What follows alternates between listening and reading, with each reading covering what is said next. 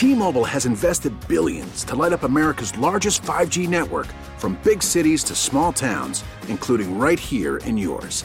And great coverage is just the beginning. Right now, families and small businesses can save up to 20% versus AT&T and Verizon when they switch. Visit your local T-Mobile store today.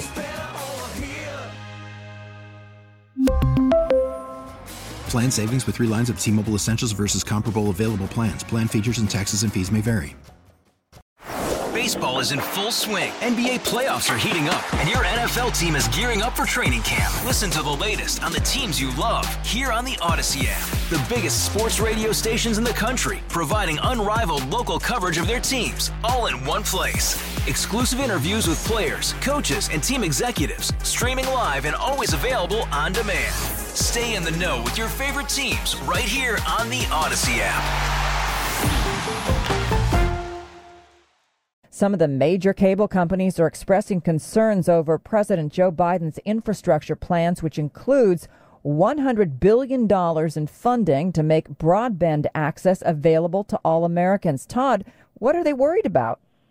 Hi. Uh, well, in, in, a word, what they're worried about is uh, overbuilding. It's, it's a term that some people prefer the word competition. They're afraid government money is going to go to other broadband providers who will compete with cable. Who's in particular? Who's worried? Uh, Charter, Comcast, the big the big cable providers that uh, together the top three or four of them probably serve half or more of, U.S. homes, and uh, their concern is that this subsidy money that's going to be uh, sent around the country if the Biden plan is approved by the mainly Democratic Congress. If that money is sent out there, it will go under terms that favor very fast networks.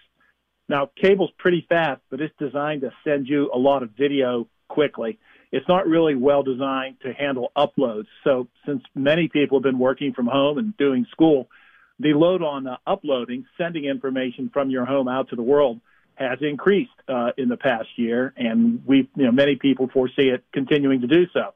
So, the Biden administration thinks that the, uh, or says that it thinks, anyhow, we'll take them uh, at their word from their position papers they say that the the speeds out of your home should be as fast as the speeds in, and that's where cable falls short. The upload speed isn't great right now at cable. Competitors with fiber have good upload; they might have the upper hand. When we're talking uh, high speed, how does internet service here stack up with other countries? Our download speeds are fast, uh, and the cable industry puts out information that, um, that, that, for instance, in Europe, uh, that's not quite the case in some in some instances. I'm not sure. I haven't run a recent comparison, uh, uh, so uh, not clearly how we compare with with other places. Uh, but in, in general, if you have an all fiber network, um, say from Verizon Fios, you're going to have a faster experience than you have with cable, which still relies at least in part on the old copper lines. Now they're upgrading that, and in coming years, they can catch up on the upload speeds. But right now, it's the all fiber guys who have the upper hand. Interesting. So, um, upload speeds of, of such importance. Um, how do you see this uh, progressing? Why is it going to become more important? We're more and more doing things that take two-way traffic. Uh, Zoom meetings are, are, are, not a heavy traffic example, but that's one way. You're sending a video out of your home. Uh, your children may, may be going, you know, doing schoolwork. Uh, AT&T has a set of projections that upload traffic is going to increase radically in coming years. There will be a whole lot of examples that we're not even uh, aware of right now. Uh, we hear talk about the connected home. That'll be a bunch of devices that are constantly feeding information out to the network from your home to uh, tell uh, computers, you know, how your system's doing. Does it need adjustments? Can you monitor it from afar?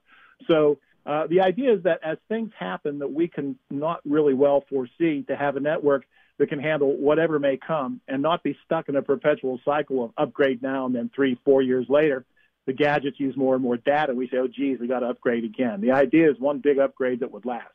Mm, that sounds good to me. But do you think uh, Comcast and Charter would they uh, plan to replace their cable with uh, some of that faster technology like fiber optic? You know, it might, and they keep driving fiber uh, uh, farther and farther into their network. Uh, they, they they might have fiber all the way into a neighborhood, and then it's the older lines from say a trunk line in the neighborhood out to the homes. And um, they can do a couple things about that. They can bring fiber yet closer to the home, or they can upgrade the equipment that sits in everybody's home and make it speedier. And in response to things like the Biden plan that may offer some government funds for fast, fast networks, uh, the incumbent cable providers, the established cable providers, may indeed uh, see it in their own interest to apply for some of that government money and uh, use it to upgrade their systems. T-Mobile has invested billions to light up America's largest 5G network from big cities to small towns, including right here in yours. And great coverage is just the beginning. Right now, families and small businesses can save up to 20% versus AT&T and Verizon when they switch. Visit your local T-Mobile store today.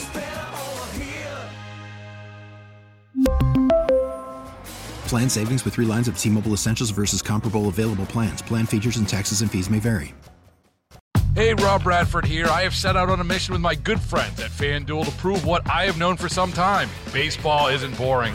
Now I have a daily podcast to prove it with some of the most notable people in the baseball world screaming baseball isn't boring from the mountaintops or at least agreeing to come on our show. Players, managers, GMs, and yes, even the commissioner of baseball, Rob Manfred. It has been a constant wave of baseball's most powerful voices. So join the revolution. Subscribe and soak in Baseball Isn't Boring. Listen on your Audacy app or wherever you get your podcast. You'll be glad you did.